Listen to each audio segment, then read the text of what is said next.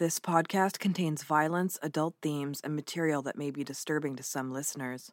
Listener discretion is strongly advised. True North True Crime is produced on the traditional, ancestral, and unceded territories of the Squamish, Musqueam, and Tsleil-Waututh nations.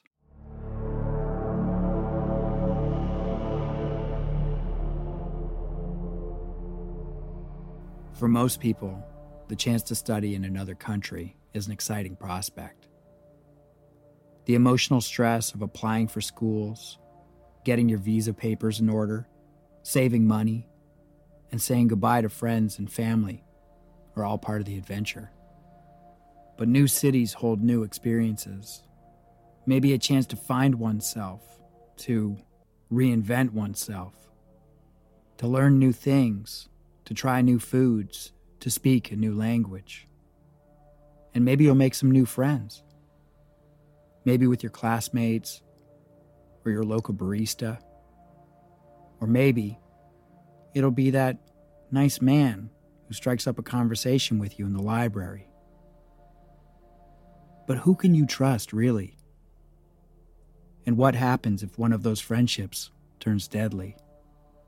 This is the murder of Natsumi Kogawa, and this is True North True Crime.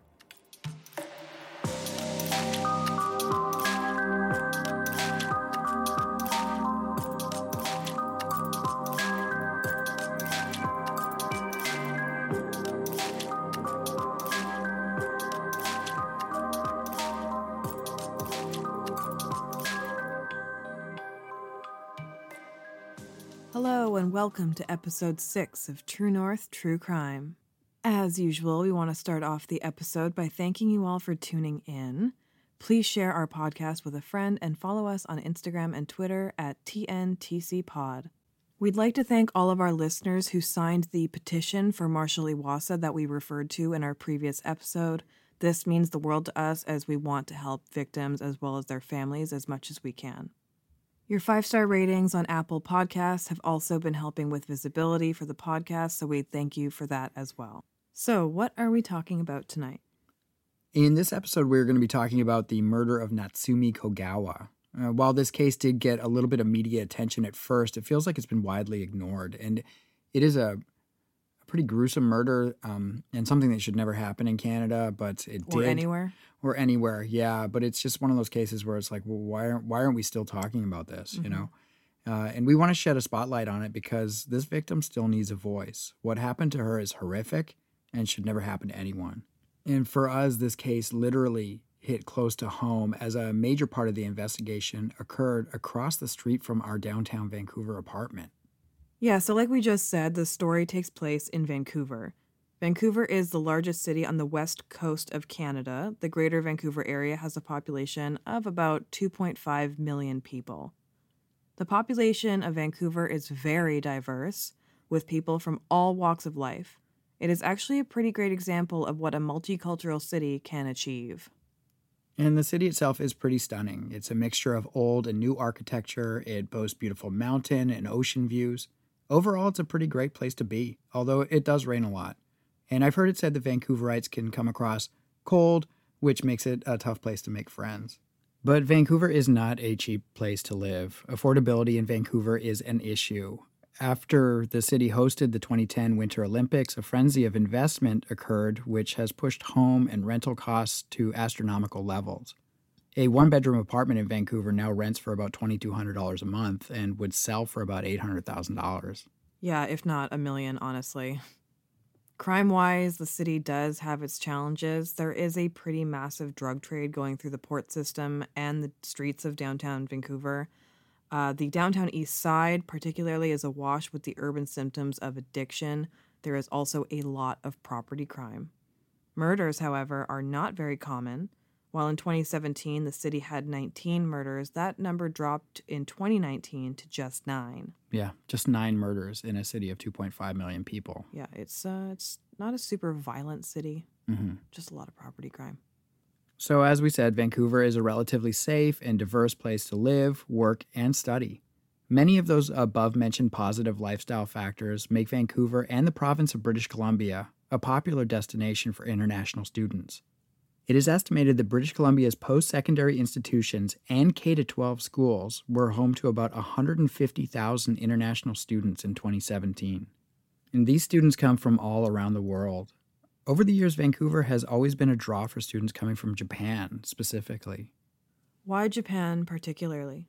I think there's a, actually Vancouver has a Japantown area, which Yeah. is uh, uh, down in the downtown east side, actually. And there's always been sort of like a traditional um, relationship with Japan. There's a lot of sister cities in British Columbia with Japanese cities. Um, and as you know, our, our our streets in Vancouver are lined with Japanese maples and Japanese cherry blossom trees and that kind of thing. Like there's always been sort of like this rich relationship between the west coast of North America and Japan. Mm-hmm. And I think that's been um, uh, overall larger in the last 20, 30 years because of its proximity too. It's Yeah. easier to study in Vancouver than it is to say study in Like New York. New York. Yeah. So this brings us to Natsumi Kogawa. Natsumi was a 30 year old Japanese woman who was visiting Vancouver on a student visa. Her intention was to study English and eventually change her visa status to working holiday so she could continue to live and work in Vancouver. Natsumi's plan was to stay in Canada for a year and a half and then return to Japan. Yeah, that's actually really common. You'll, you, what you do is you come in on a student visa for Yeah. four to six months. And then once you're in Canada, you apply for a working holiday visa. Mm-hmm. So that way you can get like, so you've practiced your English for about six months or whatever. And usually people are coming with very advanced English anyway. Yeah. And then you want to now put your English into work. Yeah. So they'll get like sort of part time jobs and stuff like that. And then they get to stay a little bit and they're not doing. and um, meet people meet like the actual people of Canada, not just like their their student cohorts who they you know Yeah, who they end up hanging out with, or, or they'll end up doing trips to Banff and Jasper and trying to sort of explore British Columbia because they've come all that way Mm-hmm. from Japan. And and generally, once those two visas are worked up, then they move back to Japan, and then you know they're going to go about their lives and and and that. So it's like this is their opportunity to sort of really experience British Columbia and Canada. yeah and get some skills and some experiences in life before you know they want to settle down. Yeah. So Natsumi was uh, living in a suburb of Vancouver called Burnaby with roommates. Her friends and family describe her as a hardworking, beautiful, very positive, bright character with interests in all kinds of things. She was also known to have a great sense of humor. Yeah, if you see photos of Natsumi, uh, and we'll post some on the Instagram, like she just has this very bright, positive vibe to her. She has the best smile. Yeah. Her smile like makes me want to smile. Yeah. While she was studying in Vancouver, she would regularly keep in contact with loved ones back in Japan. However, on Thursday, September 8th, 2016, she failed to return texts and calls. Her friends and family became immediately worried. So, on the morning of September 7th, 2016, Natsumi woke up at her boyfriend Jay Vergara's place in East Vancouver. It wasn't unusual for her to spend the night there. Um, Jay then dropped Natsumi off at the, the nearest SkyTrain station, which is like uh, the SkyTrain in Vancouver is like the subway, except It's, it's, it's a subway that's not underground. it's a subway that's in the sky. Yeah. So, although they uh, would text throughout the day until about midnight, this would be the last time that Jay would actually see her alive. So that day, Natsumi attended a calligraphy class and an information session in downtown Vancouver. When she finished at 5:30, she went to the downtown branch of the Vancouver Public Library, where she studied for about an hour before heading home to Burnaby. Around midnight, she exchanged text messages with a friend, David Manis, and she made plans with him to hang out the following day. Manis had met Kogawa in the summer of 2016 through mutual friends. They had arranged to meet on the evening of Thursday, September 8th, 2016, which would be the next day, in order to pick up a job application at Miku, a Japanese restaurant in downtown Vancouver, where one of Manis's friends worked as a manager. Just gonna cut in here and say if you ever find yourself in Vancouver and want the best sushi of your life, go to Miku. Yeah, it's really popular with celebrities, and that's probably a huge draw and you know a- a cool place to work for Natsumi while she was in Vancouver. So David Manis was going to pick Natsumi up at her North Burnaby homestay on September eighth, two thousand sixteen, at five thirty p.m. And now a homestay is like arranged through um, the, The school. school, Yeah. so it's you're living with a family or you're living with people who have an extra room or a couple of extra rooms. So it's it's not it's a roommate situation, but it's also kind of not. Um, so uh, Natsumi actually would later change the time to 6:30 p.m. So they were supposed to meet at 6 5:30 and then she changed it to 6:30. And this is while they were texting the night before that she changed that. So they were planning to walk the seawall and then go to Miku, which is near Canada Place, so she could fill out that job application. But when he got to her place, Natsumi wasn't there. According to friends, Natsumi would stop showing read receipts on her messaging app after 11 a.m. on September 8th. When Kogawa failed to respond to Manis's texts, he went to her house at Burnaby. He did not find her there. He walked back and forth between nearby Holdom SkyTrain station and her house, hoping to bump into her. When he did not see her, he texted, emailed, and called her, but he never heard back. Manis is quoted as saying, There were alarm bells going off at this point. It was unusual for her to not respond. It didn't feel right. It felt weird. He called Burnaby RCMP to report Kogawa missing the following Monday. Now, this delay in calling the RCMP is apparently because David went camping for the weekend and only realized she was still missing upon his return. Jay, the supposed boyfriend, had a similar experience with losing contact with her and trying to find her. Jay Vergara also called police to report her missing after Kogawa had not returned any of his texts or calls since they last communicated shortly after midnight on September 8, 2016. Vergara would go to her Burnaby homestay on September 12, 2016 to try to find her. Jay would go on to say the following I thought maybe she was sick. Something happened with her phone. I was panicking and I was knocking on her door. So we have Natsumi Kogawa seen and communicating with people through the day on September 7th. Then, on September 8th, we have her not reading messages after 11 a.m. She then went on to miss a meeting with a friend at 6:30 p.m. on the 8th. So, where is she between 11 a.m. and 6:30 is kind of like this the area that we're looking in. Now, Natsumi was a busy and diligent student, so sometimes she would buckle down and focus, um, but she would never blow off friends or not message people. But it was was it normal for her to kind of go hours without responding because she was like busy studying? Yeah, yeah. Like if if she had something heavy coming up, she was a good student, so she would focus. But eventually somebody would get a reply. Yeah. And according to her friends, she never exhibited any medical or emotional or mental health problems. She didn't take drugs, um, prescribed or otherwise. Uh, she did drink a little bit of beer, but never vodka, apparently. So on Monday, the 12th, Natsumi would be reported missing, and a large group of her friends and volunteers would mobilize on her behalf. Natsumi's friends sprang into action. A Facebook group was launched to spread the word about her disappearance and provide a timeline of her last known activities. Friends and friends of friends went to places in downtown Vancouver where Natsumi often spent her time to hand out posters with her photo, pleading with strangers to call police if they recognized their friend. Her image appeared on screens at transit stations and was shared widely on social media. There was also extensive local media attention, as well as quite a bit of media from Japan covering the story of the missing woman. The Burnaby RCMP would take over the case as that was where she lived. Burnaby is its own city, but it's also kind of a suburb of the Metro Vancouver area, and since Natsumi was last seen there, the Burnaby detachment took the case. The investigation was pretty perplexing at first, as Natsumi doesn't have a risky victimology. A break in the case would come on September 27th, just 15 days after she was reported missing, when RCMP would release a still from CCTV footage in a downtown Vancouver mall. So, this still photo from CCTV footage was of Kogawa walking with an unknown male through the Harbor Center Mall in downtown Vancouver.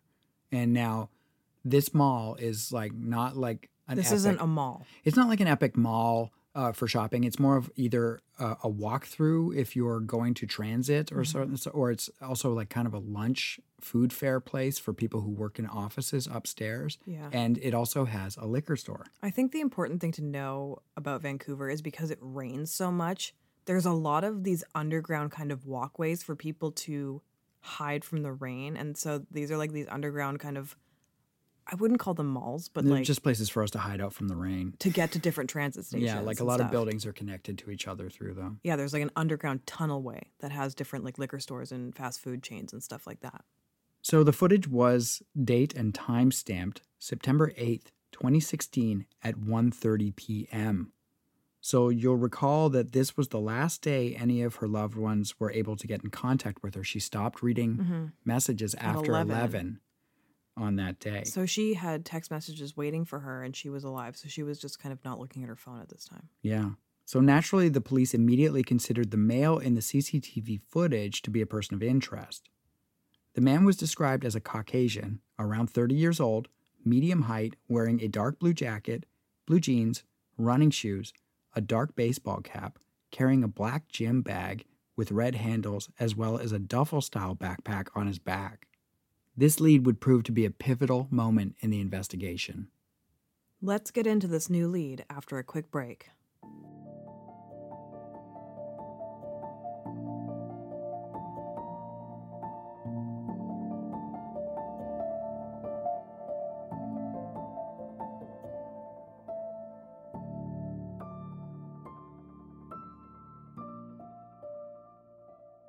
And we are back. So the photo would be a huge break in the missing persons case, but sadly it would change the scope of the investigation into a criminal one. This is because around 8 p.m. on Wednesday, September 28th, just one day after the photo was released, Vancouver police would make a gruesome discovery. The body of a woman in an advanced state of decomposition would be found stuffed in a suitcase on the grounds of the historic Gabriola Mansion in the downtown neighborhood of Vancouver's West End. So, just to give some context here, the West End is a very densely populated area with many, many apartment complexes. Like we covered in our Aaron Webster episode, the West End is a relatively safe and sought after neighborhood. The Gabriola Mansion itself is a bit of an anomaly in the area. It's one of the remaining turn of the century buildings in the West End, and it now seems sort of out of place amongst all the urban density. The mansion has been a bunch of stuff over the years, including two or three restaurants, a film set for many productions, but recently it's been under construction to be townhomes. Or it was supposed to. I don't know if construction ever started. Yeah, that. it's had a blue fence around it for construction for years on and off. It like sounds like yeah, three years, like, I yeah. think. Yeah. In 2016, at the time of the discovery of the body in the suitcase, the grounds were completely closed for renovations. The frontage of the mansion is on Davie Street, which is a heavy pedestrian and transit area, and the back of the building, which faces an alley, is also a very heavily traveled area by West End residents. Yeah, a friend of mine, uh, his kid goes to the local school there, and and they're, the kids Walk up that like alley. get walked up the alley in classes. I'm talking little kids, like mm-hmm. six, seven, eight year olds. Like it's a shortcut. I mean, two of our friends live in an apartment building that literally backs onto that same alley. Yeah.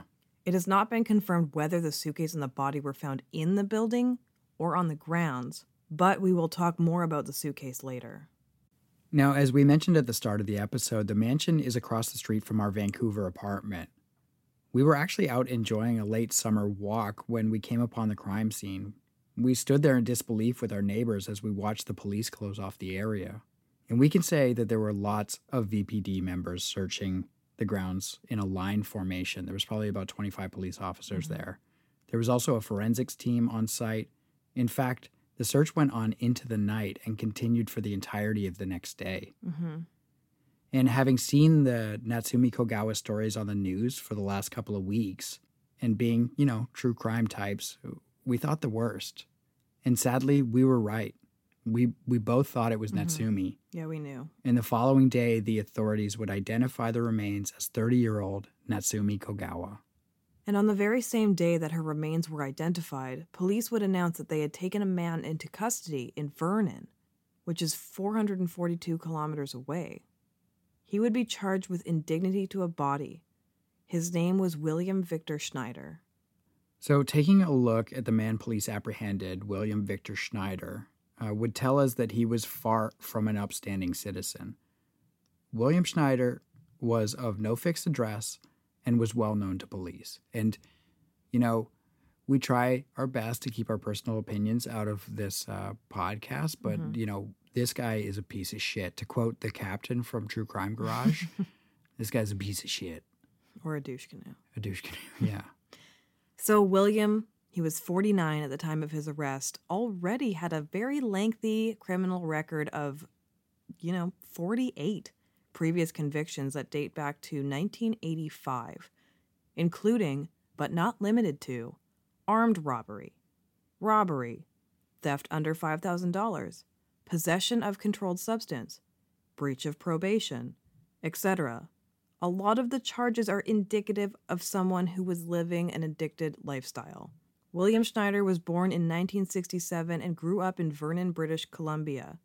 It seems as though William was always a bit off, and in 1992, William underwent a psychological assessment.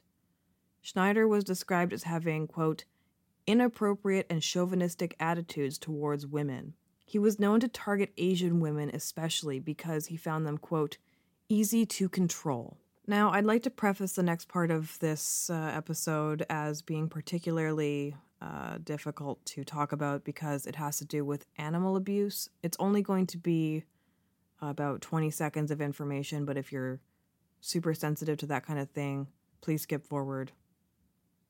So, Schneider showed he had a sadistic side even as an adolescent, according to a report conducted in the year 2000. The report details Schneider's recount of hunting a neighborhood cat when he was a teenager. It said he poured liquid cement on the cat from head to toe, lit it on fire, and then took bets with his friends about which direction the cat would run. Yeah. Piece of shit. Piece of shit.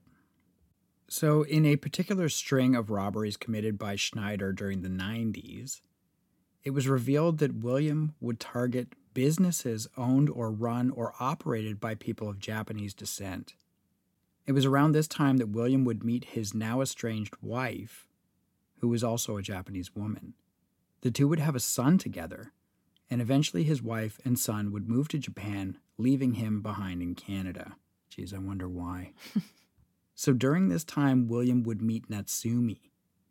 He was living at the Catholic Charities Men's Hostel in downtown Vancouver, and he was also heavily using the anti anxiety medicine lorazepam from July 2016 up until the time of his arrest.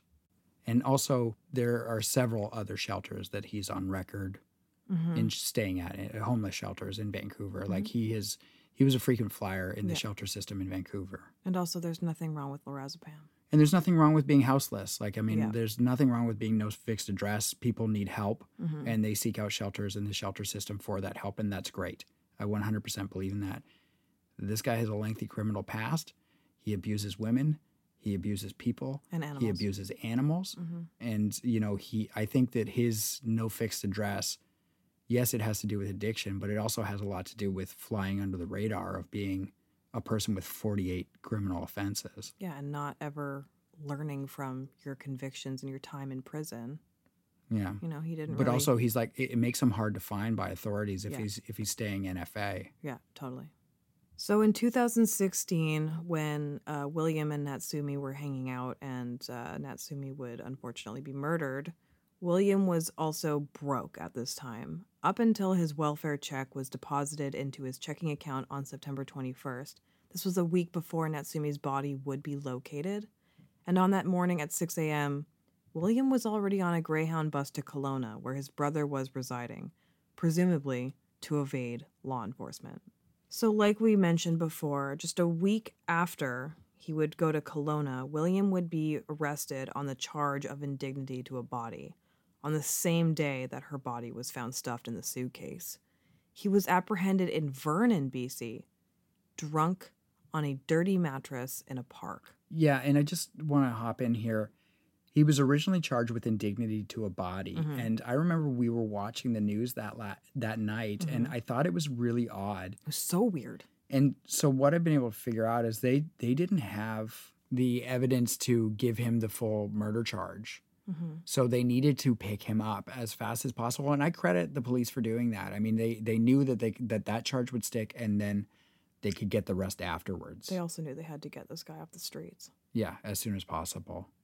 Okay, so let's talk about what we know with regards to the timeline leading up to Schneider's arrest. So it would appear, like we said, that Schneider would flee to the Kelowna Vernon area sometime after Natsumi's death, as he had family ties in the area, including a brother, a half brother, a half sister, and his father. So, this is what we know about his time in the Vernon area. After police posted a photo of the CCTV footage showing Kogawa and William walking together, Warren, his brother, Warren's daughter, contacted Warren to ask if it was Willie, quote unquote. That's what they called him in the photo. Apparently, they all had their suspicions because when William got to town, he had told Warren and their half brother Kevin that he, quote, had done something bad. Warren would call William at their father's home where he was staying and told him about the photo, and William hung up the phone right away without saying a word. Warren then drove to Vernon that night to spend some time with his brother William Schneider. So during this meeting or hangout or whatever, William Schneider would say to his brother, quote, that it's true, referring to an article on the internet about Natsumi Kogawa. The brothers then spent the evening drinking together in the park and agreed to talk more the next day. The next morning, William Schneider bought some heroin, apparently with 50 bucks he took from his father, with the intention of committing suicide by overdosing. Warren, the brother, said that William told him where to find Kogawa's body in Vancouver, so Warren could tell the police after William Schneider was dead. In the Vernon Park, while William injected the drugs, Warren stood nearby and secretly called 911 to report an overdose. But apparently, the heroin wasn't high quality and didn't kill him. So, William then borrowed Warren's phone and called his estranged wife, who lived in Japan with their teen son. Warren described William as being calm. After the call around 11 a.m., the brothers walked to a liquor store to buy another bottle of vodka for William and another beer for Warren. William said he was going to buy some more heroin to try to kill himself, and the brothers said their goodbyes. Willie and I hugged as if we were hugging for the last time, he said, and I took some photos and I left. Their sister called Warren around noon and drove him to the police station. So Warren said he sat and waited for three or four hours to talk to an officer. He left for the occasional cigarette and wants to buy a bottle of Sambuca, which he drank outside the police station. He said this. Yeah, Yes, weird choice. Yeah, I guess day drinking, I guess. I don't know. Want something sweet. So he's quoted as saying, quote, I had a lot of stress going on. What I had to say, where the body was, was very important, so I stuck it out. Around 11:30 p.m. on September 28, 2016, Vernon RCMP went to Polson Park where Warren had left William 12 hours earlier and arrested an intoxicated William on a drunken disorderly complaint. So, within hours after Warren went to the RCMP to tell the police where they could find Natsumi Kogawa's body, Vernon RCMP officers realized that the intoxicated man that they had brought in from Polson Park was the suspect that Vancouver police were looking for, and William was arrested and charged then. Mm-hmm. So even though Warren had gone to the police and said, This is where you can find the body and my brother is involved, Mm-hmm. they didn't realize that they had the person in custody when they brought William in as just a drunken disorderly charge. Even though they have his name and everything, Yeah. and it matches the name of the. Yeah. It took 12 hours for them to tie together. And I I mean, I guess it's like, Come on, though. yeah, but I guess it was maybe beat cops versus, um, you know, homicide detectives.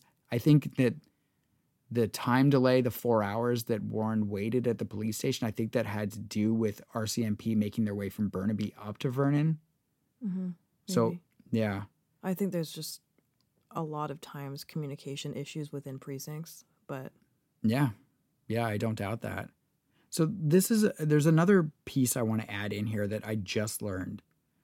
Court documents have revealed that Schneider also faces a separate charge of attempted sexual assault dated on or about September 28th in Vernon. that's the same day he was arrested, right? Yeah.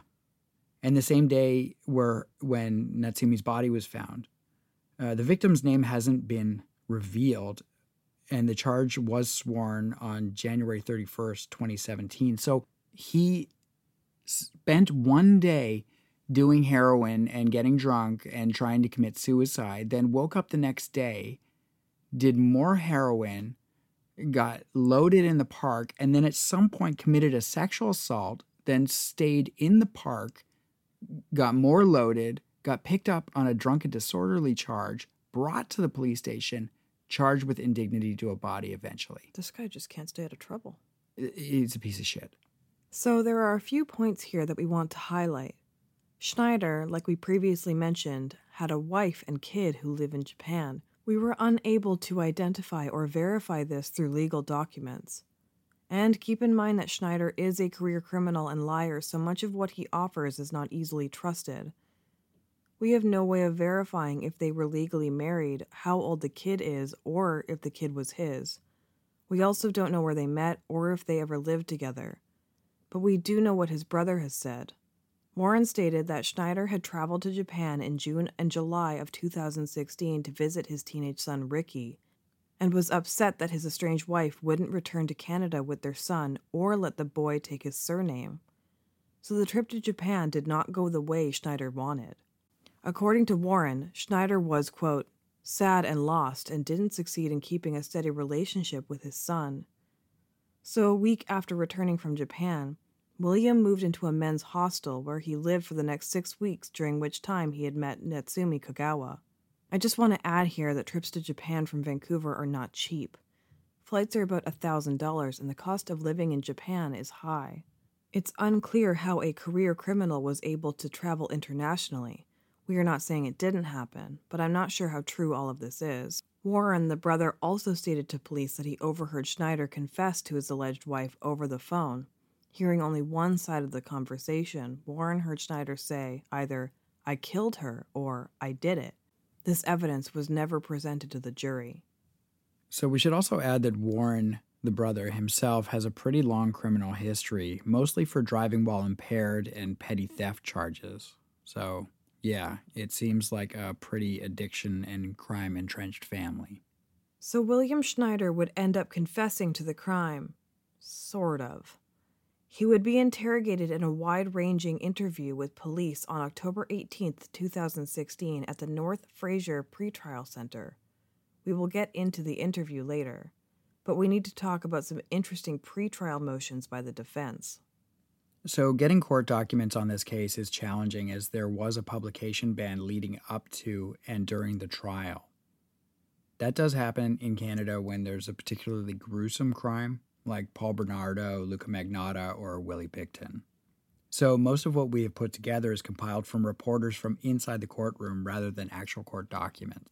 But we did uncover two motions by the defense. Before the trial, Schneider's lawyers filed two motions. On September 25th, 2018, the defense objected to the admission of a photograph as they deemed it to be prejudicial. This photograph is of the suitcase in which Natsumi Kogawa's body was found. The photograph shows Miss Kogawa's back covered with debris, twigs, and maggots. The Crown, or prosecution, asserts that the photograph in some way addresses what may or may not have happened between her death on September 8th and the time Miss Kogawa's body was placed in the suitcase. The Crown says an inference can be drawn based on the evidence that Miss Kogawa's body was placed in a suitcase on September 10th, 2016. The Crown submits that the amount of organic debris and twigs on her body provides some evidence from which it can be inferred that Miss Kogawa's body was left under a hedge or in some dirty place for 48 hours. So I've noticed that.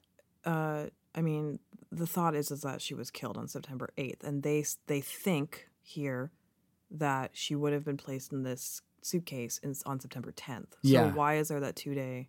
Well, the, yeah, I guess the idea is that maybe the maggots or the twigs and dirt imply a 48 hour period. So she would have been sitting out long enough somewhere where flies would land on her, lay eggs, which would then. Turn to produce maggots, by the time she was found. Yeah. I don't know. I, I that part I don't get, but I guess that's what they were pushing for. Okay. So they're arguing that this evidence goes to the indignity of a body charge, not the murder charge. hmm So because they're still trying, they still have to prove that charge too.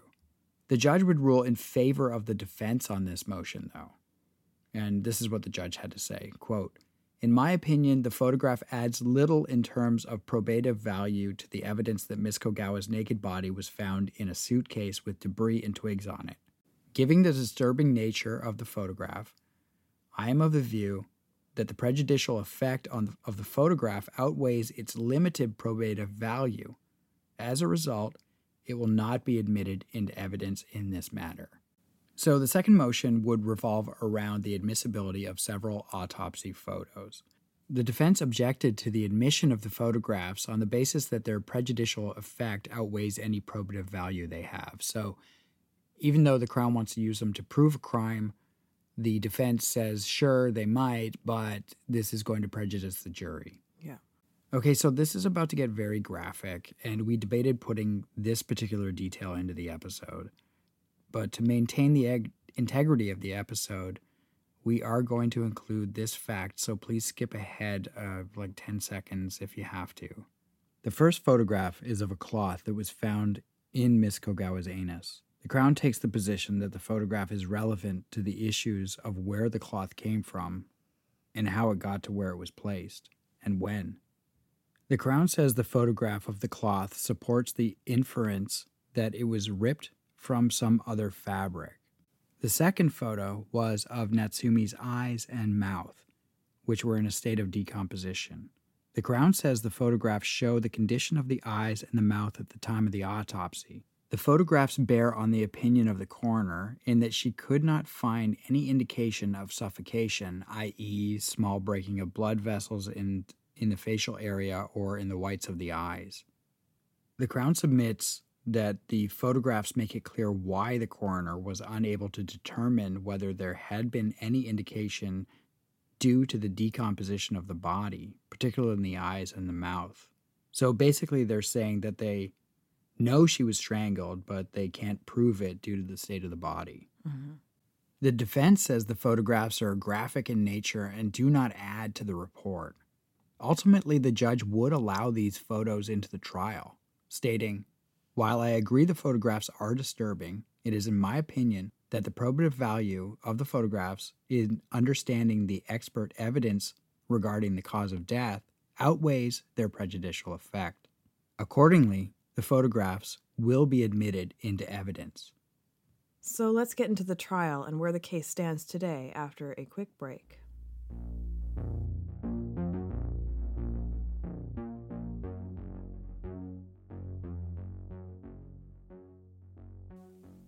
And we are back. So the trial would begin in September of 2018. William Schneider was facing a life sentence for second degree murder, as well as the extra charge of interfering with a human body. William would plead not guilty to both charges. Yeah, so the first witness in the trial would be Sergeant Hoyvik of Burnaby RCMP, who was the lead detective on the Kogawa missing person file. He testified that he went to the corner of Davie and Nicola, which is where the Gabriola mansion is, and the suitcase was found by a VPD canine. He opened it and says he saw a foot and a leg inside. As we mentioned before the break, the pathologist was not able to determine exactly how Natsumi died due to the advanced decomposition of her body. A toxicology report would reveal that two prescription medications were in her system at the time of her death Zopiclone, a sleep aid, and lorazepam, an anti anxiety medication that also has sedative effects. Again, due to the condition of the body, the amount of drugs in her system at the time of her death was not able to be determined. Defense would argue that the pathologist could not determine her cause of death and there was no DNA evidence linking Schneider to her death. They would go on to say that there is no proof beyond a reasonable doubt that Schneider had the intent to commit murder. The pathologist also took vaginal swabs as well as oral swabs during the autopsy and did not locate any male DNA on Natsumi's body. When Vancouver police interviewed Schneider, they only recorded with audio. There is no video recording of the interview. Jurors were played the audio recording of the interview between Schneider and the two investigators, one of them being Sergeant Smith. Twice during the interview, Sergeant Smith asked the accused, Why? Why Natsumi? Schneider would reply, There was no why. The jury also heard how the two initially met at the Vancouver Public Library and also went on a hiking day trip to Lynn Canyon. Schneider recalled Natsumi playing ukulele for him on their hike. He would say, We met and we continued to meet. Then something went heated and then went very wrong. He told police later in the interview that he had big anger issues years ago. Seven to ten days passed between their first and last appointments, he added. The officer asked whether those appointments were dates, to which Schneider answered yes. On their last date, Schneider said he had bought meth for the occasion, but Kogawa declined to take any, and so neither of them did. Schneider told police during the interview that he didn't want to go into particulars, but did offer this. I shouldn't say this, but if I was burying someone, I was a hundred meters from the ocean. So that's inferring that if he did it, he would have just thrown her in the ocean. Further along in the police recording, Schneider says he's not exactly sure how Kogawa died. Quote, I don't know if she died, if her heart went, or if it was her breath. I don't know. Upon hearing this, Natsumi's mother stood up and abruptly left the courtroom. Sergeant Smith, who was on the witness stand at the time, watched her leave and then obliged the Crown prosecutor's request that he show the jury the gesture Schneider did while talking about the moment Kogawa died. Smith covered his mouth with his hand and pinched his nose. So, as we mentioned earlier, Vancouver police failed to record this interrogation by video, so unfortunately, there is no concrete proof that Schneider even did this hand gesture at all. Throughout the police interview, Schneider does not exactly confess to the crime. He does describe the moment she died, remorsefully calls Kogawa a victim, and says he does not want the matter to go to trial and drag on. The police officers repeatedly emphasize how much Kogawa's family wants closure. Schneider agrees but says he needs more time. Quote, They will get a letter from me and a full confession as soon as possible, he said. As far as we know, in 2020, the family still has not received any such letter from Schneider. Later in the recording, Schneider would say, quote, She's definitely a victim. This shouldn't have happened. The jury would then hear the officer ask, Why did it happen? And then, after muffled crying noises, Schneider would say, What it is, is it's my fault. So the trial drew to a close. The jury was faced with a difficult decision. Did Schneider intentionally smother Natsumi Kogawa, put her in a suitcase, hide her remains behind a vacant building, flee the city, tell his brother where to find the body, and attempt suicide? Or were the two using prescription medication as well as alcohol, and Natsumi overshot her limit, died, and a panicked Schneider would go on to make some incredibly poor choices. Yeah, so also, in a shocking revelation, just as the jury was set to deliberate Schneider's fate, he would change his plea to guilty when it came to the indignity to a corpse charge. This still left the jury with the decision on whether or not to convict William Victor Schneider of second degree murder. So, after four days of deliberation, the jury would come back with their verdict. William Victor Schneider was found guilty of second degree murder and would be sentenced to life in prison with no possibility of parole for 14 years. He was also given three and a half years for the added charge of interfering with human remains. However, his sentences will be served concurrently. Mm-hmm. So it's not an added three and a half years and it is com- like a life sentence in Canada is 25 years, and it's very hard for people to not to be sentenced without a parole option. Yeah, it just happens that way. So Natsumi's mother would say that she hopes Schneider gets as long as possible in prison, hoping that he doesn't get out at that 14 year mark. mm-hmm. So you think that would hopefully bring this nightmare to a close for Natsumi's friends and family, but no, in true psychopathic fashion, William Victor Schneider and his defense team have filed an appeal to attempt to get his murder charge overturned. While the media hasn't released any information around why he has decided to appeal, I'd hazard a guess that it has to do with uh, the point that little to no physical evidence actually ties him to murder. And it actually kind of points that it was more of an accidental death. Yeah, he's going to really try to get off on the fact that there's no DNA or anything like that. Yeah, and that it's on a confession, and the confession is was Not recorded Yeah. on video, so And it looks like with that four day deliberation that there was some kind of hiccup in there for the jury to have to sit on that for four days. I mean, well, I think there's no doubt in my mind that he did this. Like Mhm. I really think that he killed her yeah, out of a fit of rage. yes, he Uh, did. yes. Or some kind of perverse shit. Yeah. However, there's not a lot of great evidence here, and there is room for doubt. So that's why I, I personally think it took them four days to reach their decision. Yeah, I just know that if I was on that jury, I would Yeah. have been like, guilty. What Yeah. are we ordering for lunch? Like, you know, like I, I wouldn't have to deliberate for four days on this guy. Same, but you know, other people might feel differently. So that appeal trial was supposed to have taken place earlier this year of 2020, but has been postponed until October due to COVID 19. I imagine it's likely going to get pushed back and delayed again. So Natsumi's family and loved ones have spent four harrowing years dealing with this. Uh, first searching for her, and eventually mourning her senseless murder.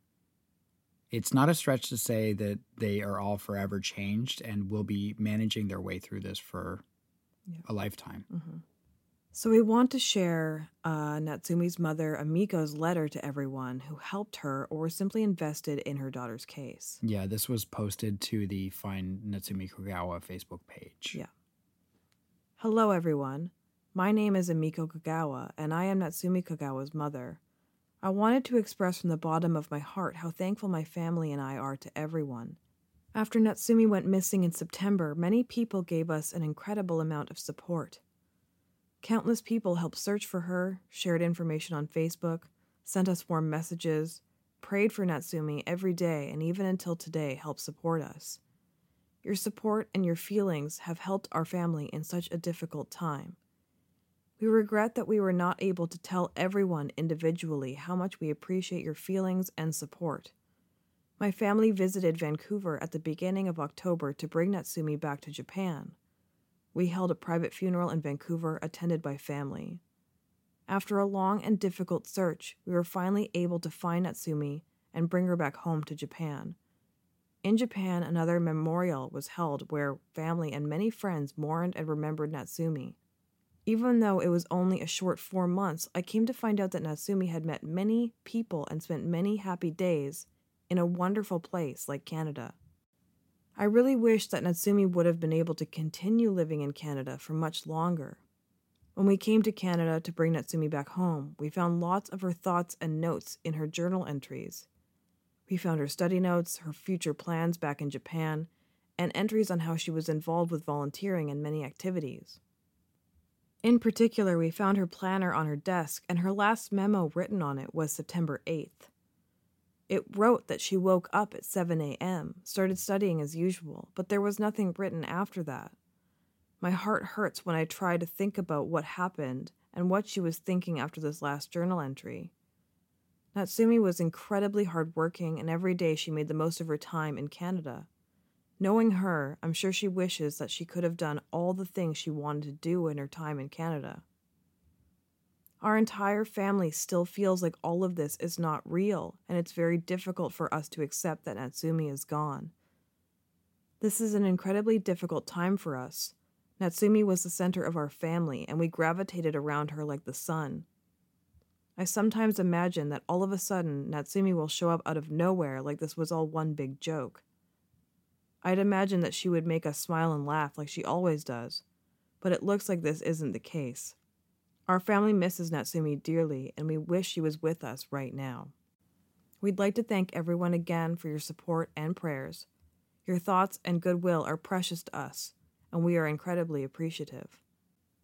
Yeah, this is absolutely just heartbreaking. Um, part of my career was working with international students over the years, and a big part of that is making sure that you're keeping them connected, you're keeping them safe, you're Mhm. giving them advice on the city and stuff like that. And I know that as Vancouverites, we want Vancouver to be a safe place for people to come from all around the world to Mhm. enjoy. Yeah.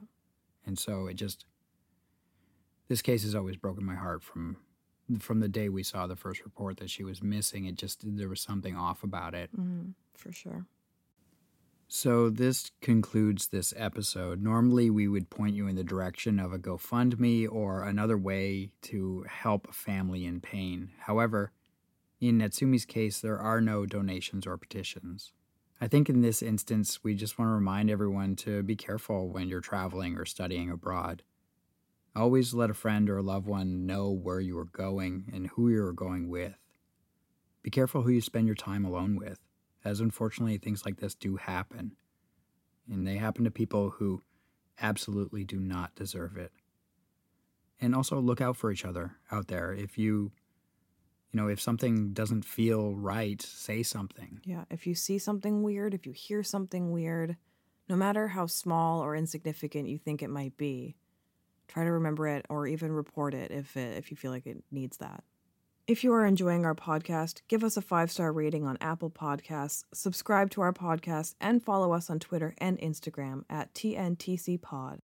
We also have a Facebook page, and we'd love to have you on it. It's simply titled True North True Crime. We will see you in two weeks with a brand new episode, and until then, stay safe, everyone. Stay safe, you guys.